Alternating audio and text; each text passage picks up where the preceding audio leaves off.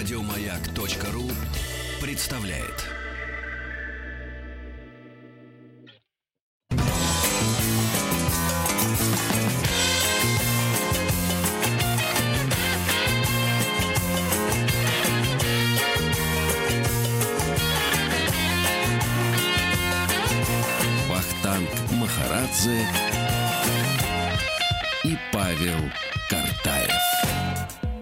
Добрый день, здравствуйте. Мы э, сегодня продолжаем изучение микромира. Сегодня у нас а, большое количество а, тем, о которых мы будем разговаривать. А, является человек симбиотическим организмом, какие процессы микробиологические происходят в человеческом теле, и поговорим про эволюцию эукариот, эукариотической клетки. Наверняка вспомним только эукариотов, также вспомним еще и археи, и про э, кариотов в том числе, но в этом нам поможет сегодня разобраться молекулярный биолог Сергей Сергей Харитонов. Сергей, добрый день. Здравствуйте. Здравствуйте, здравствуйте Сергей. А, Сергей, вспомнили мы сегодня, сегодня инфузорию туфельку? Такой... Инфузория а? туфелька а? будет? Инфузорию туфельку будем вспоминать сегодня? Нет, туфельку не будем. Вот ее, может быть, единственную пропустим сегодня. Потому что инфузория туфелька это совершенно отдельная история. Сергей, а вот совершенно непонятно. Но можно о ней когда-нибудь поговорим. Сегодня поговорим о человеке. О человеке. А? а, Сергей, Сергей, вы меня слышите, Сергей? А, Я плохо Сергей, слышу вас. Плохо слышите? Ага. Хотел вот вам задать лучше. вопрос из э, прошлого часа. Вы, а. как считаете, симбиотический организм – это настоящий мужчина или нет? Э, зависит от того, в каком месте у него симбиоз. Ну, э, мне кажется, что... Тоже ответ, спасибо, да. Мужчина является симбиотическим организмом, это не делает его в меньшей степени мужчиной. Угу. Хорошо. Хорошо. Поняли, давайте поняли. С чего начнем? Так, с ну, давайте наверное, да? тему. У нас действительно очень много всего э, сегодня э, такого надо разобрать. Я постараюсь захватить э, э, на, э, как бы с разных сторон подойти к этой теме. И в общем, э, мы сегодня будем говорить, все время будем вокруг этого крутиться. Что, собственно, такое человек, из чего он сделан, из чего наши клетки сделаны, какими э, путями получались клетки именно такие. И, и как вообще, насколько мы человек, а насколько мы, может быть, что-нибудь другое. Э, вот, Вообще начнем же мы, да, что-нибудь другое, сейчас узнаем что. Начнем мы, значит, с понятия симбиоза, раз название у нас значится симбиотический организм человек. Давайте выяснять, симбиотический или нет. Ну что такое симбиоз? Это когда два или больше видов, разных видов микроорганизмов любых, любого размера, просто организмов, они проживают вместе, и хотя бы один из них получает от этого какую-нибудь выгоду, да? Ну, то есть они живут, обычно просто разные виды, они же вместе не живут. А, что-то ну, вы да. сказали? Дельфин и русалка. Дельфин и русалка, превосходный пример. Вот это явный симбиоз. И действительно, а, какой у нас самый э, известный, может быть, самый понятный и напрашивающийся пример симбиоза человека? С чем так рядом мы живем? Мужчина и женщина. Нет, мужчина и женщина к одному биологическому виду относятся. Я все-таки к этой сторонник этой теории. Мужчина и собака. Мужчина и собака. Неплохо, неплохо, действительно. А, а если внутри нашего организма? Мужчина и пиво. О, великолепно, великолепно. Вот этот симбиоз э, действительно по мне, но мне кажется, что э, то, что напрашивается, это, в общем, человека бактерия. Потому что все же слышали, что у нас в кишечнике живут бактерии. Вот Кишечная палочка. Да, кишечная палочка. Ну, их на самом деле много, не одна кишечная палочка. Там целое сообщество бактерий, которые живут в кишечнике, и что-то они все время делают. Если они там живут, у всех людей, значит, они зачем-то нужны. Это действительно симби... пример симбиотических отношений, когда мы с вами таскаем в себе зачем-то, почему-то, э, там 3, до 3, до 4 килограммов чисто бактерий внутри нас. И если посчитать, просто количество клеток посчитать, то окажется, что человек, в общем, на 10% состоит из человеческих клеток, и на 90% из бактериальных клеток. Но это если по численности. Я понимаю, а, почему я... я не могу похудеть. Это все бактерии. Их это все бактерии, много. конечно, конечно. Только в одном рту у нас живет э, бактерий больше, чем людей на Земле, вообще всех. А в кишечнике сколько их живет? Это там триллионы совершенно бактерий, и действительно их намного больше, чем наших клеток, но они все в нас умещаются, умещаются так превосходно, э, потому что клетки бактерий намного мельче, чем э, наши, человеческие. Поэтому, в общем, по массе, понятно, они составляют не так много, несколько килограмм, но и это, впрочем, немало. И давайте вообще разбираться, зачем бактерии в кишечнике нужны. Ну, во-первых, э, можно заметить, что э, эти бактерии появляются в кишечнике у нас практически с самого начала, самого рождения человека. Вот раньше думали, что человек э, рождается стерильным, что у него в кишечнике нет бактерий вообще, он не взаимодействует с бактериями до родов. Такое было, такая была концепция, что человек стерилен до родов. А сейчас недавно я читал вот э, публикации, оказалось, что и в плаценте где-то там нашли каких-то бактерий, может быть, бактерии участвуют даже в развитии человека до, до рождения. Но, предположим, неважно, что этого нет, а, и человек родился. Откуда у него берутся бактерии в кишечнике? Сначала их нету. Ну, во-первых, вокруг бактерий полным-полно, да, и они э, в кишечник так или иначе попадают э, э, вместе с воздухом, с какой-то едой, э, то есть и заселяют этот кишечник. Но если мы кишечник будем заселять чем попало, ни к чему хорошему э, это не приведет. Ведь очень много мы знаем, и вообще многие люди знают бактерии только с этой стороны, с точки зрения каких-то болезней. Патогенные бактерии, особенно там с пищеварением, там шут не то съешь какую-то испорченную еду, там, там может быть не та бактерия, выделила яд, вот тебе э, заболевание. Значит, нужно каким-то образом следить за тем, какие именно бактерии растут у нас в кишечнике. Что, потому что они же наши симбионты, надо отбирать правильных. А как следить? -то? Вот я э, вот сейчас попробуем разобраться. Есть очень красивый механизм, по-моему, очень красивый в своей простоте, на самом деле. Механизм того, как мать контролирует, какие именно бактерии вырастут э, в кишечнике у ее э, ребенка. Оказалось, что в молоке, материнском молоке, которым кормит э, в начале э, развития ребенка мать, э, сахара представлены, в общем, есть особая группа сахаров – со сложной структурой. Они называются олигосахариды, ну, неважно, есть такая группа сахаров, не очень крупные молекулы, но не очень маленькие. И они отличаются тем, это не типичные вообще сахара, они отличаются тем, что в них присутствуют химические связи различного типа, такие, что э, одна бактерия какая-то конкретная не может целиком переварить этот сахар. Обычно одна бактерия может э, а, откусить только кусочек от этого сахара, разрезать определенную химическую связь, то, что она отрезала, съесть, но останется какой-то еще большой кусок, который надо допереваривать, который может э, съесть другая бактерия. И получается, что у матери в молоке есть набор таких специальных сахаров, которые могут быть переварены не одной бактерией, а только определенными видами, э, группой определенных бактерий. Соответственно, в кишечнике у младенца, который пьет это молоко, поселяются именно вот эти бактерии. И не какая-то одна конкретная, самая быстрая и сильная, да, а заранее запрограммировано, что их будет много, что они будут выстраиваться в пищевую цепь, да, первая нашла сахар, откусила кусочек, передала дальше, вторая откусила второй кусочек. И так будет пищевая цепочка, пока не переварится э, все сахара из э, материнского молока. И это даст преимущество именно тем бактериям, которые способны эти кусочки откусывать, а другим не даст. Они как сформировались-то? Как они сформировались в желудке у ребенка? Младенцев. А, так они просто попали. Э, у нас вокруг в воздухе, знаете, сколько летает всего? Ага, Вредного, полезного, все подряд. И, и по, на коже, на материнской коже, на руках младенца появились бактерии, какие-то выросли, на еде. Ну, в смысле, в самом молоке, по-моему, бактерий непосредственно нет, но, но они есть вообще везде вокруг.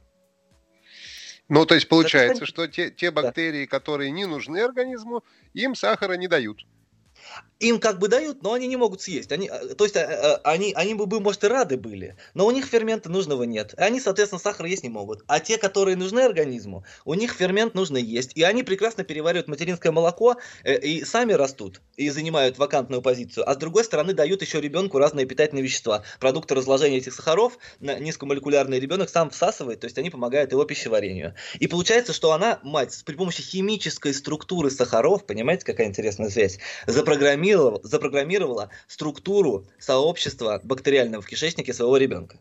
Угу. Сергей, а как вам такая теория? Бактерия, которая не, мы не может найти еду в желудке человека, она дает команду мозга съесть, например, ну, что-нибудь, что она может поглотить. Например, иди съешь банан, она говорит. То есть, э, Бактерия я хочу дает вас, команду хочу, мозгу да, из желудка. Да, я хочу, я хочу вас спросить. Э, бактерии могут командовать человеком и, э, запрограмми... и программировать его поведение пищевое? На самом деле, на самом деле не в бровь, а в глаз. В принципе, в принципе, Могут. То есть я как раз я хотел об этом поговорить попозже, чуть-чуть, э, э, разобравшись сначала с самыми какими-то базовыми моментами. Давайте дойдем, отложим немножко этот вопрос. Хорошо, мы обязательно об этом поговорим. Сначала разберемся с чем-то таким более очевидным, как бактерии на, э, в кишечнике, чем они нам помогают. То есть понятно, значит, мы разобрались, что у нас с самого рождения формируется особая специальная очень конкретное микробное сообщество в нашем, в нашем кишечнике. И тут надо разобраться, зачем оно нам нужно. Мы его таскаем, мы его содержим. Да, понятно, какие выгоды от этого получают сами бактерии. В чем симбиоз-то?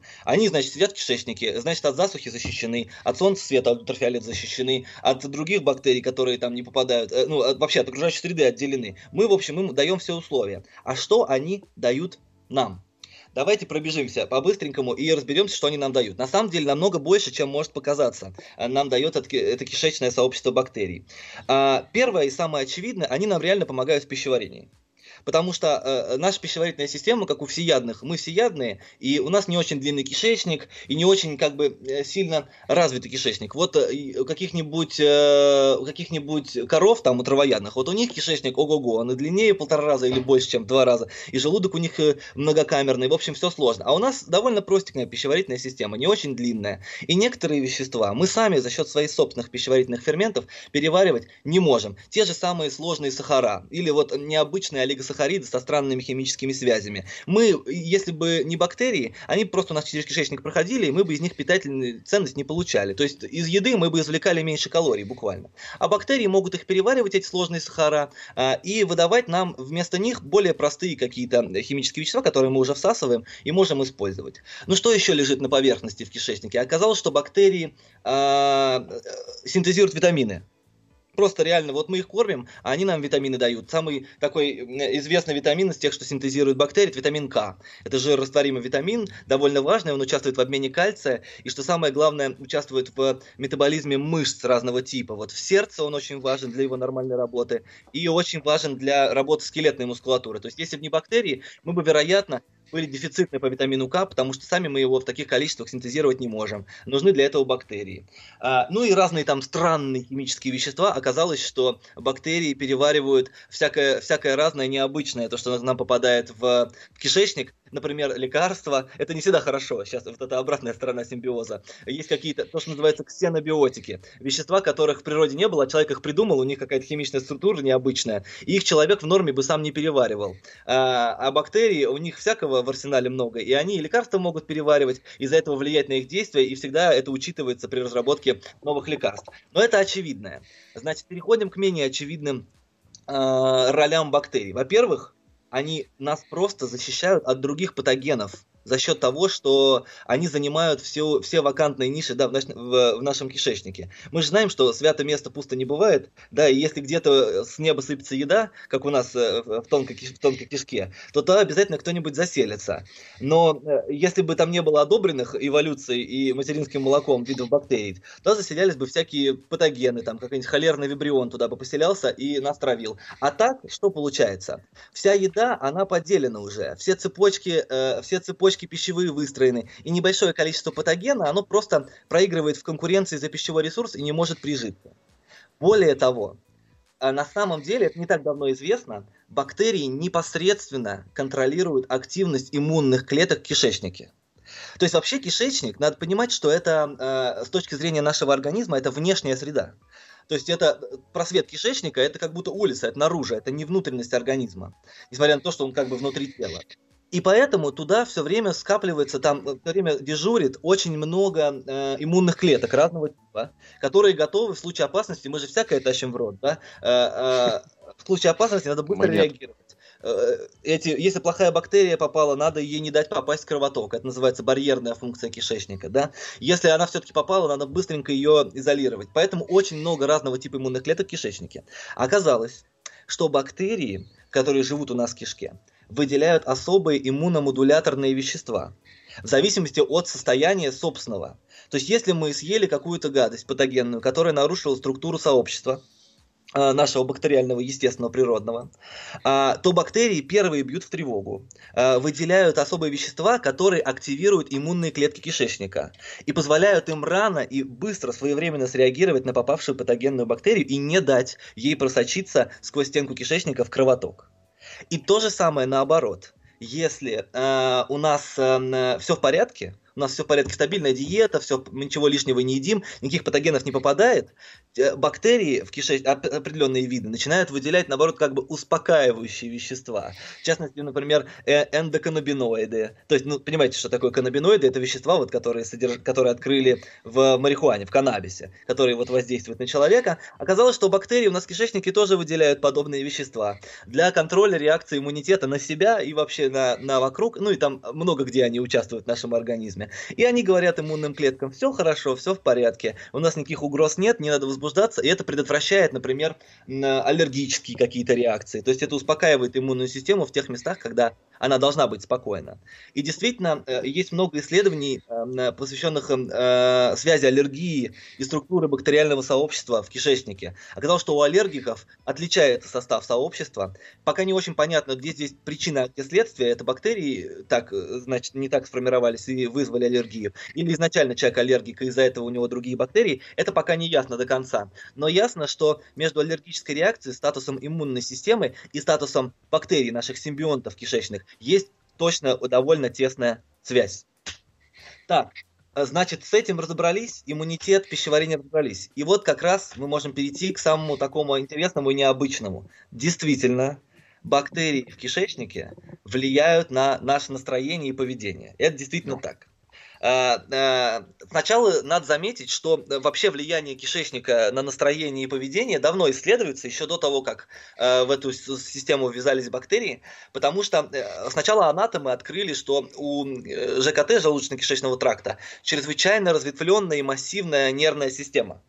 Вообще нервная система желудка и кишечника очень большая, и она включает некоторые элементы, они называются интрамуральные нервные волокна. Это такие нервные волокна, которые как бы не зависят напрямую от нашей центральной нервной системы. Они как будто самостоятельные, не связанные напрямую с мозгом, и они самостоятельно там работают. И получается, что совокупность этих интрамуральных волокон нервных формирует как будто бы второй мозг, малый мозг. Есть прям в научных статьях даже, я видел такой термин, что э, нервная система э, желудочно-кишечного тракта формирует как бы второй мозг, который управляет нашим телом.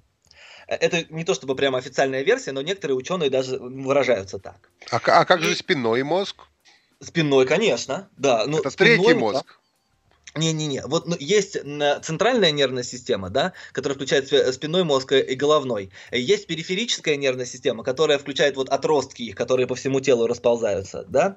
А есть вот это еще дополнительное, она называется господи, метасимпатическая нервная система, это как будто бы дополнительные отдельные, они не формируют центров таких, как спинной мозг и головной, они распределены, это небольшие нервные наросты, ну не наросты, нервные, то, что называется гангли, нервные скопления в разных органах, которые работают самостоятельно, обладают независимой активностью, но тем не менее связаны, конечно, с центральной. Просто не напрямую, она ими не командует так, как командует, например, мышцами. Они сами сами справляются. И вот изучалась давно роль вот этой нервной системы, то есть состояние этой нервной системы кишечной а, сильно влияло, это было известно, на состояние мозга и настроение человека, его поведение. И вот тут, тут э, в эту систему вклинились бактерии. А, потому что а, было открыто, что бактерии в нашем кишечнике вырабатывают не только там полезные витамины и в пищеварении участвуют, а они еще синтезируют целый спектр а, нейромедиаторов. То есть веществ, которые обычно у нас используются для передачи нервных импульсов. Веществ, которые, с помощью которых функционирует наш мозг. И наши Сергей, нервные Сергей, клетки. давай вот здесь мы э, поставим запятую и э, сразу же после э, выпуска новостей продолжим и уже тогда подробно разберемся, каким образом то, что происходит у нас в ЖКТ, может влиять на наше ЖКХ. настроение.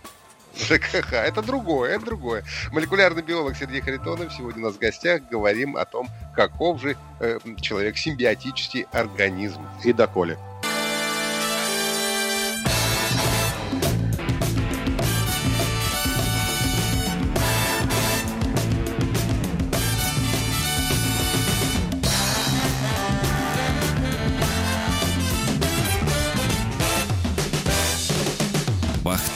Махарадзе и Павел Картаев.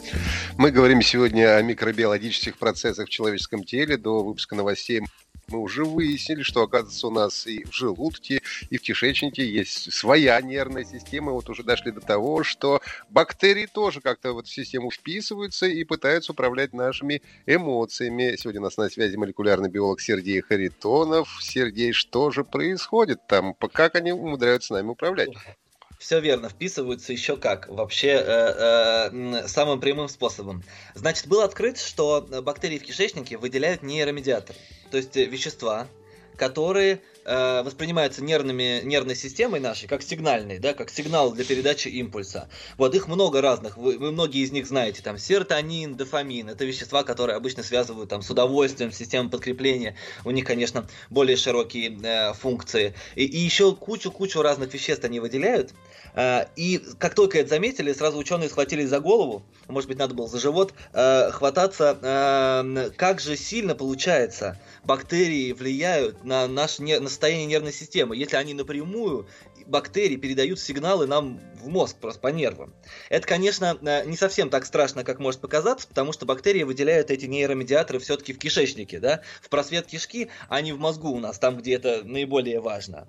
А, и было достоверно показано, что там уровень серотонина, например, эм, э, действительно повышается вот, ну, при выделении бактериями в кишечнике. Э, этот серотонин попадает не только в кишечник, но и нам в кровь. Но серотонин в крови, он отделен все-таки от мозгового серотонина. У него есть свои функции в крови, он не будет влиять напрямую вот так сильно на наше настроение. Но тем не менее, тем не менее, э, все-таки бактерии на наше настроение влияют и, видимо, не слабо. Просто механизмы этого э, прямые еще не до конца ясны. Я расскажу об одном, механизме, который, э, в общем-то, расшифрован. Э, и э, дальше я то, что я буду говорить, это э, я сразу скажу, что это сделано на мышах, это сделано не на людях, потому что э, такие эксперименты на людях запрещают проводить, но вы поймете э, дальше почему.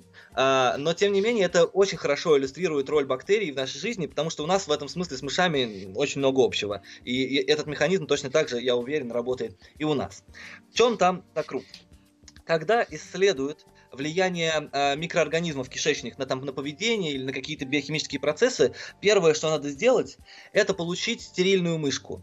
Мышку, у которой никаких бактерий нет не то что в кишечнике, вообще нигде, которая с ними не взаимодействовала никогда, да, чтобы иметь ноль. Отсчет, от которого мы будем смотреть эффект.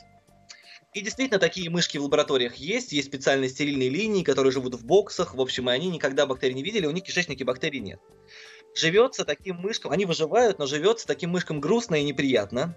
А, а, у них, в общем, а как же они едят? Почему с едой у них не приходят и, бактерии? Их кормят э, правильной едой, у них там диета на, э, есть. Они же живут в контролируемых условиях. В дикой природе такие мышки, ну то есть э, в дикой природе они бы заселились бактериями сразу и умерли бы от каких-нибудь патогенов. А поскольку они живут в лаборатории, им там дают правильную еду, в общем их всячески поддерживают, чтобы они все-таки жили. Потому что что-то же мышки и сами могут переварить. Вы сами понимаете, бактерии, они, не, они без них можно жить но живется не очень хорошо. А, да, у этих мышей наблюдаются там значительные отклонения в поведении, они более тревожные, они более депрессивные, они менее любопытные, они хуже проходят тесты, они, у них хуже память. В общем, и уровень кортизола, то есть стрессового гормона, а, а, индикатор стресса в крови, у них очень высокий, выше, чем у обычных мышек, а, а, у которых есть бактерии. И они реагируют на любой стресс слишком как бы неадекватно сильно. То есть нервные и грустные мышки, понимаете, без бактерий. Что делают? А, к ним контролируемо подселяют а, бактерию, которая выделяет особый нейромедиатор. Он называется гамма-аминомасляная кислота. Это один из важных нейромедиаторов в мозгу человека, а, который является, ну, в общем, если коротко, это главный тормозный медиатор. Он как раз снижает всякие, э, всякие беспокойные симптомы, в норме отвечает за, как бы, за успокоение, а не за, а не за, а не за э, напряжение. Да, соответственно, к ним подселяют в кишечник бактерии, которые выделяют этот тормозный медиатор. И действительно, у мышек улучшаются все показатели. Они начинают со второго дня эксперимента лучше проходить лабиринты, лучше запоминать э, значит, дорогу. Они быстрее реагируют на новые, на новые какие-то события, приспосабливаются к ним. Уровень стрессовых гормонов понижается, депрессивность понижается, любопытство растет. Получается, что напрямую, напрямую из кишечника каким-то образом до мозга сигнал все-таки доходит об этой гамма-аминомасляной кислоте. Значит, она взаимодействует с нервной системой, с центральной. Как? Непонятно. А, но ученые докопались и до этого. Оказалось, что э, большую часть кишечника у нас иннервирует э, так называемый блуждающий нерв. Этот нерв, он связан с мозгом, он с центральной нервной системой, но он иннервирует большую часть тела, там и лицевую, и ниже, и, и в грудной области, и в брюшной области, то есть кишечник. А, он связан, то есть, с тем, и с другим. Так вот, ученые а, в тестовой системе обрезали, обрезали в районе диафрагмы а, этот нерв блуждающий. И тогда подселение бактерий не давало никакого результата. Мышки не становились более веселыми и менее депрессивными. И вот эти все э, хорошие эффекты гамма-аминомасляной кислоты, которые наблюдались в опытной группе, с перерезанным блуждающим нервом не работали. Получается, что такая гипотеза была выстроена, что э, э, гамма-аминомасляная кислота бактериального производства взаимодействует напрямую с нервными окончаниями кишечника от блуждающего нерва, и сигнал идет в мозг контролирует наше поведение, контролирует наше настроение и ощущения. И действительно, на отростках блуждающего нерва потом нашли рецепторы гамма-аминомасляной кислоте, и эта гипотеза подтвердилась. Вот так вот бактерии влияют на наше настроение самым-самым прямым образом. Это показано, я повторяю, на мышах, не на человеке. Но, тем не менее, у человека, ну, то есть я почти уверен, что это работает, если не совсем так, то около того, практически так. Э, это э, блуждающий нерв у нас такой же, как у фишки, и нервирует он у нас все точно так же. Как, как, Сергей, заселять правильными бактериями наш организм, чтобы мы не нервничали? Известно, что от нервов у нас много болезней, чтобы мы были да, как-то поспокойнее, подушевнее, может быть, подобрее. Да, вот нужно правильными бактериями заселять. Э, на самом деле э, э, хорошего ответа на этот вопрос нет. Единственный совет, который можно дать с уверенностью, это ну, кушайте хорошо, спите хорошо, и будут у вас правильные бактерии жить внутри. То есть можно теоретически выявить какие-то правильные бактерии, это выяснено. Можно теоретически их съесть Э, просто есть их как, как добавку к пище. И какие, какая-то часть из них будет приживаться. На самом деле есть уже клинические исследования, которые показывают, что прием с пищей определенных бактерий повышает э, способность э, концентрации. Вот я читал на студентах было исследование, способность концентрации. Они там перед экзаменом вот две недели ели бактерий правильных и лучше сдавали экзамены по сравнению с теми, которые не ели. Настроение в целом улучшается. То есть есть такие исследования. Но, а, насколько я знаю, они еще не дошли до финальной фазы. То есть э, э, какие-то результаты имеются, продается, но препаратов таких в аптеке вы пока не найдете. Может быть, через несколько лет найдете, и будут специальные бактерии для повышения настроения таким вот приятным способом, а не э, биологически, биологически как бы безопасным. А йогуртовые бактерии повышают настроение? Или вот это, это маркетинг? Вопрос многие из бактерий, которые повышают настроение, относятся к лактобактериям, то есть молочно-кислым бактериям, которые есть в йогуртах а, кон- э, нужно смотреть на состав конкретного йогурта. Некоторые йогурты, вероятно, могут повышать настроение, но я не уверен, потому что э, вот и, бактерия должна дойти до кишечника, она должна желудок пройти. А желудки у нас кислая агрессивная среда, в которой бактерии живут, вот эти конкретные лактобактерии, живут не очень хорошо. Э, и йогуртовые бактерии, скорее всего, все перевариваются и умирают в, киш- в желудке. А вот если придумать какую-нибудь капсулу, которая в желудке не растворяется, а растворяется, например, в 12-перстной кишке, а такую капсулу придумать можно, и туда положить бактерии. Вот это было бы намного более э, как бы потенциально работающим способом доставки. Но такого, я, насколько я знаю, еще, еще, еще нет. Может быть, будет скоро, я не знаю точно. Значит, э, хочется, у нас осталось не так много времени, хочется поговорить еще о нескольких, о многих вещах на самом деле. Об археях мы должны сегодня вспомнить обязательно, не только о бактериях. Вот то, что мы сейчас разобрали, это такой самый поверхностный уровень симбиоза человека у бактерии. На самом деле, наши отношения с царством бактерий ну, э, переплетены, в общем, намного более глубоко и намного более дальних времен, чем вообще сформировалась такая штука, как кишечник, чем появился человек. На самом деле, в каждой клетке нашего организма, внутри нее э, живет вообще десяток, а то и сотня особых специальных бактерий, которые на клетке, для клетки настолько важны, что без нее клетка бы вообще не выжила. Этот симбиоз глубочайший. Как вы, наверное, догадались, э, речь пойдет у нас сейчас о митохондриях. Помните, что такое митохондрия? Часть клетки. Ну, часть, часть клетки. клетки да. Это такие органы клетки, органоиды, а, которые, как в учебнике биологии написано, энергетические станции клетки. Это та часть клетки, где, собственно, осуществляется кислородное дыхание.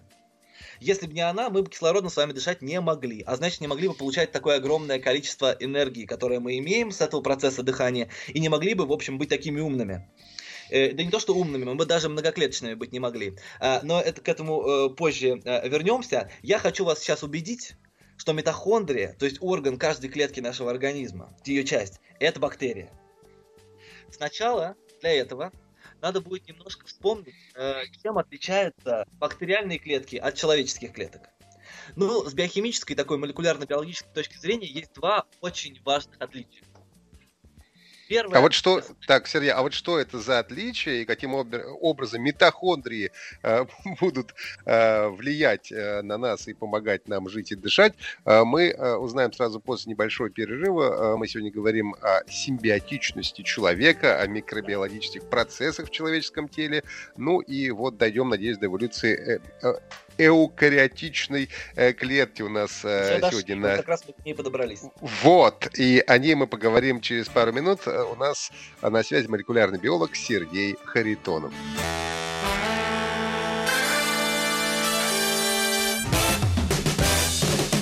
Бахтанг Махарадзе и Павел Картаев. Сегодня э, микромир мы опять исследуем и уже добрались мы до митохондрий. У нас э, на связи молекулярный биолог Сергей Харитонов, и вот сейчас говорим как раз о эукариотичной клетке, которой, ну, я предполагаю, митохондрия является, так это, Сергей? Митохондрия сама по себе не является эукариотической клеткой, она является частью самой очень uh-huh. важной частью, без которой эукариотическая клетка существовать не может. Энергостанция. И вот, и вот оказывается, что э, э, это митохондрия, это, в общем, бактерия. Бактерия это прокариот. Но она нужна, необходима для того, чтобы клетка стала эукариотической. Давайте разбираться. Смотрите, чем отличается эукариот от прокариота? Ну, ну, ядром, а, наверное. Ядром, конечно, ядром. То есть тем, если чуть глубже посмотреть, тем, как устроен у них генетический аппарат, как у них ДНК устроена. Так вот, мы заметим сейчас, что у нас, у, у людей, эукариот, э, внутри ядра э, ДНК в каком форме? Это несколько длинных линейных молекул, да, как ниток, которые между собой переплетены, э, которые вот потом собираются в хромосомы. То есть у нас с вами 23 пары хромосом, то есть у нас 46 таких отдельных ниток, ниток, переплетенных внутри ядра. Это наш генетический аппарат. А у бактерий, у бактерий так никогда не бывает. Генетический аппарат бактерий устроен по-другому, и у них обычно, бывает чуть-чуть по-разному, но в целом, в среднем, у них генетический аппарат представлен одной кольцевой молекулой ДНК. То есть у них у нас много ниток, а у них одно колечко. Э, которое прикреплено в какой-то части клетки к мембране, чтобы оно не уплывало, не расплывалось, э, вот, э, и оно там болтается, вот это колечко, замкнутое на ДНК у них. И второе отличие важное бактерий от эукариот, то, что у них система синтеза белка по-другому устроена. Вот есть машинки, которые белок синтезируют внутри клетки, называются рибосомы.